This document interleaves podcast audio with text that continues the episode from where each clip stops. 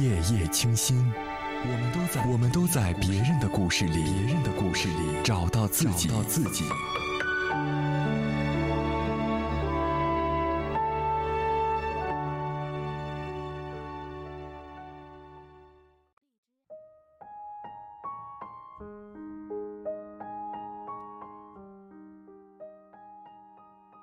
我以前听别人说，记住一个城市的最好办法，就是记住这个城市里的一个人。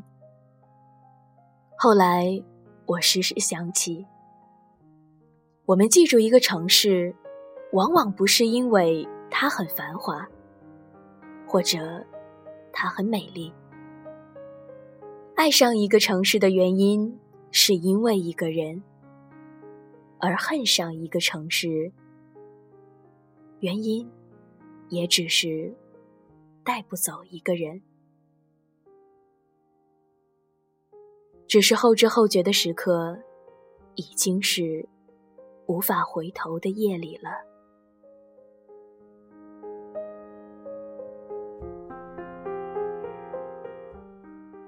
各位好，这里是你们守候的心情日记。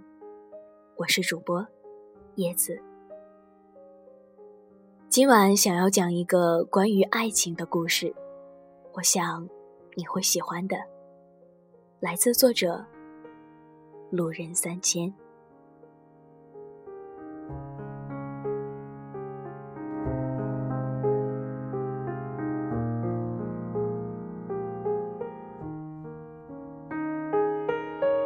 前些日子。我整理抽屉，偶然翻出一张火车票，从西安到绵阳，很久很久以前了。我对着这张火车票发呆，因为我赫然想起当初在西安火车上遇到的一个男孩，四川人，二十出头的样子。和我差不多年纪，我和他搭话是因为他在晚上十一点多的时候，在火车连接处抽烟。我找他借了个火，友好的路人那样，顺便聊了两句。那天晚上我有点失眠，在一两点的时候。我又去抽烟，我看到他居然还在那里。他蹲着，一动不动的盯着手机屏保，泪流满面。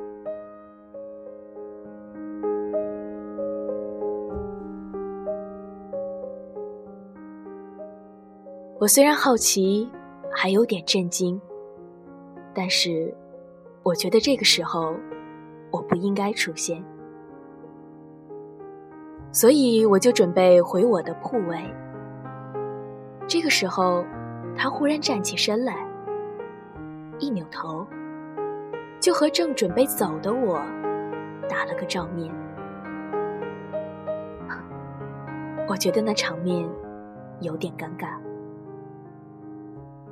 我刻意忽略掉他的泪痕，像平常一样。笑着，递给他一根烟。我说：“兄弟，怎么了？有事吗？”这个问话的意思是你愿意说，我就愿意当个听众；你不愿意，我也就是礼貌性的一问。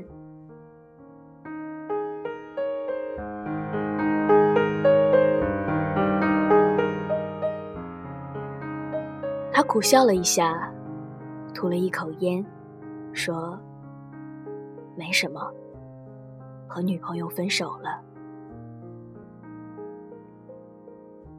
我说道：“出来散心吗？”他摇摇头说：“他是西安人，在西安上学，我们异地。”我点点头说道：“嗯。”异地恋是容易分手。他耸耸肩膀，吐了一口烟，夹着烟的手缓缓拉开小腰包。我看到整整齐齐的一叠火车票，他抽出最外的一张，上面写着 “K 二九二，成都，西安”。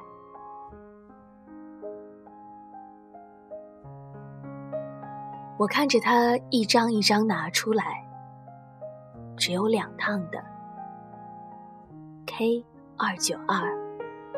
成都到西安，K 八六九，西安到成都，我有些不知所措，不知道说什么好，满心震撼。男孩微微颤抖着手，轻声说道：“四年，两百来张票，这次。”是最后一张了。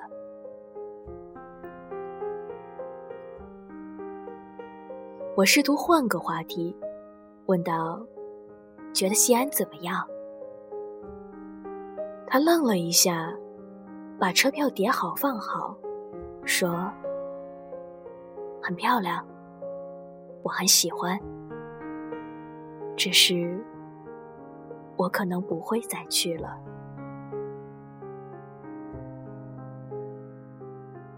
抽完烟，我看见他没烟了，把剩下的都给了他，拍拍他肩膀，就离开了。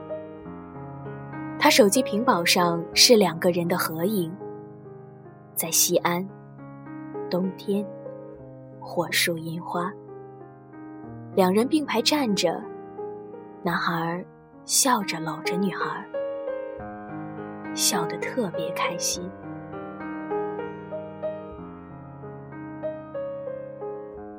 我不知道这个男孩和他女朋友的故事，也不能去编造。那天晚上我本来就失眠，结果更睡不着了。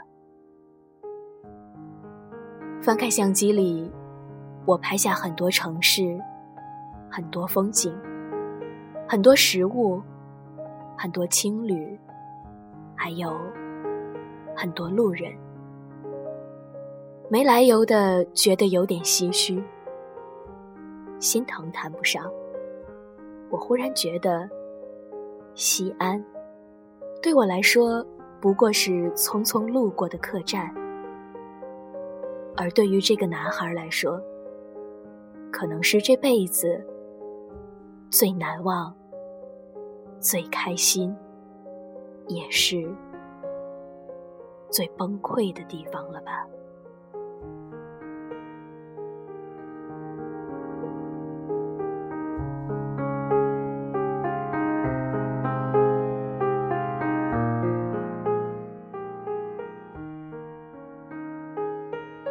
我身边有一对夫妻，是我长辈，我叫小叔叔、小婶婶，比我大不了几岁。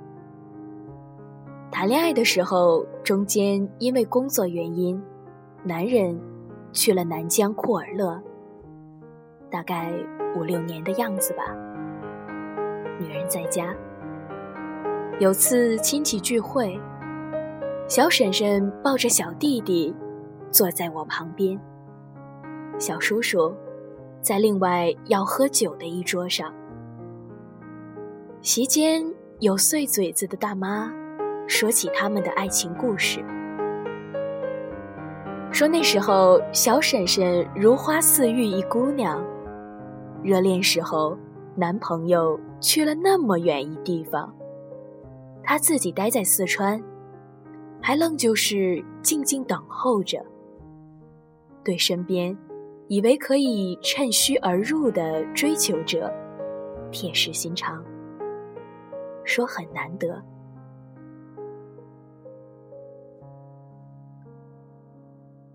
旁边还有人说，小叔叔青壮男儿，离家，能在那么远的地方又是工地上，那种鱼龙混杂的环境，也是没有半点儿对不起小婶婶。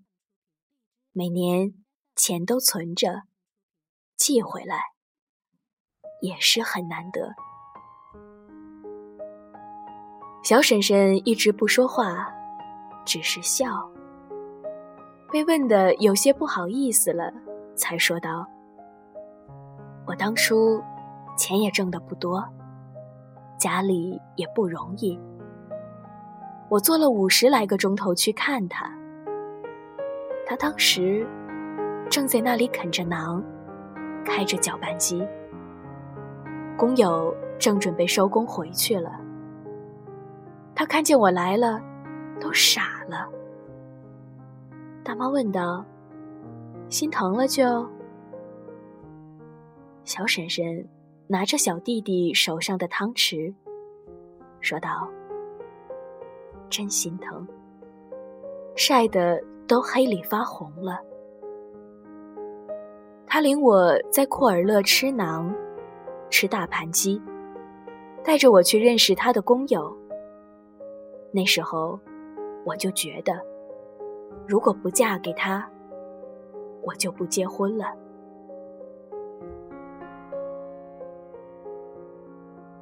回来过后，有意无意的就看那边天气怎么样，总觉得新疆挺乱的，我一直挺担心。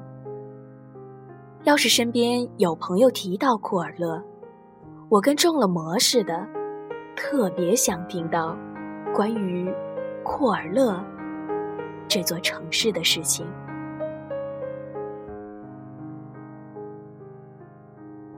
一桌人都是羡慕加表扬的语气，话题就被扯开了。我埋着头吃饭，想着小婶婶一点点存钱的希望，想着小叔叔一点点省钱的担当。想着小婶婶，听到库尔勒就条件反射的敏感；想着小叔叔，一遇到四川人就亲切的样子。然后想起一回来两人就迫不及待结婚的喜悦，总有些感叹：蒲苇韧如丝，磐石。无转移。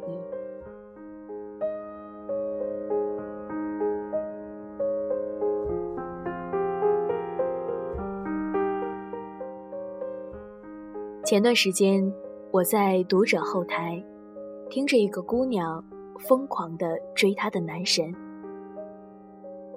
两个人都是杭州人，还没成功，男人就调去了南京，姑娘继续追逐。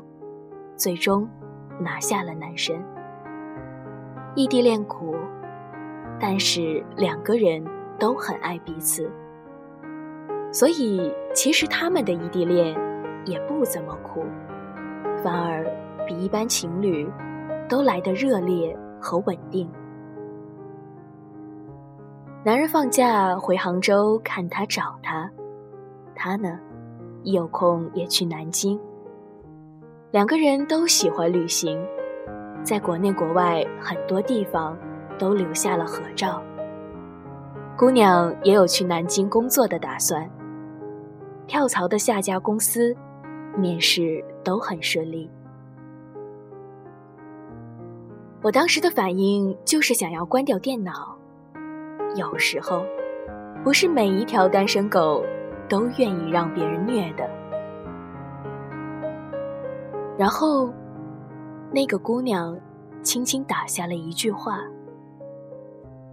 上个月，她车祸走了。”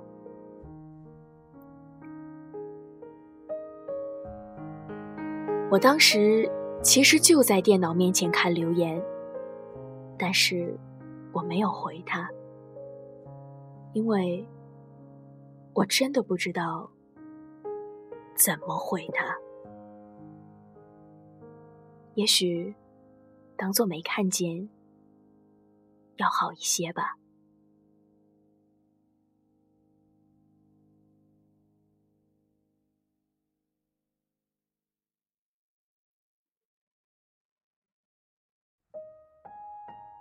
他接着说：“这些日子，他基本上是崩溃的。走在南京哪里，都会看到他们的影子。现在，他退掉了南京租的房子，也没有去新的公司。此刻，正在回杭州的高铁上给我留言，把我当做树洞，因为他实在是想说出来。”他说：“他压抑的太厉害了。”我会记得南京，也会记得你。你不在了呀，那我先回杭州了。我会想你，高成。这是他给我留言的最后一句。深爱，却爱不到，这可能是像钢针扎指尖一样的痛苦吧。我不会劝你迎接新生活，我知道你会永远铭记。以后可能有人会代替他对你好。那个时候，我想你可以跟他说说关于南京和杭州三四百公里的曾经。祝福你，姑娘。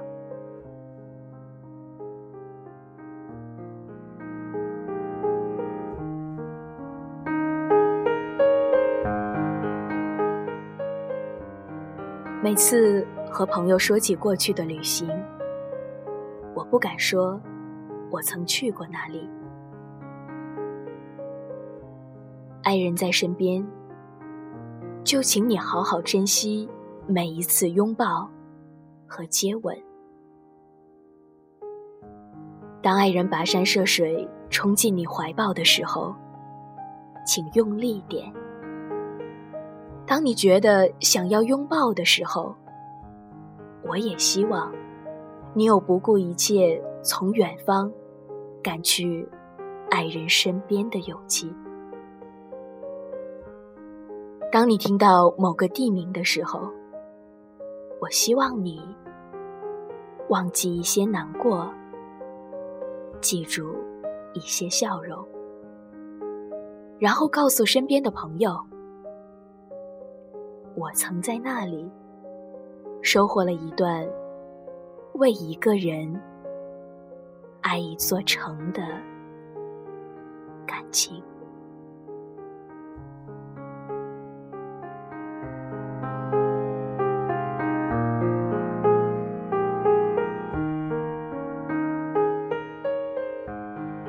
关于爱情，你曾去过哪里？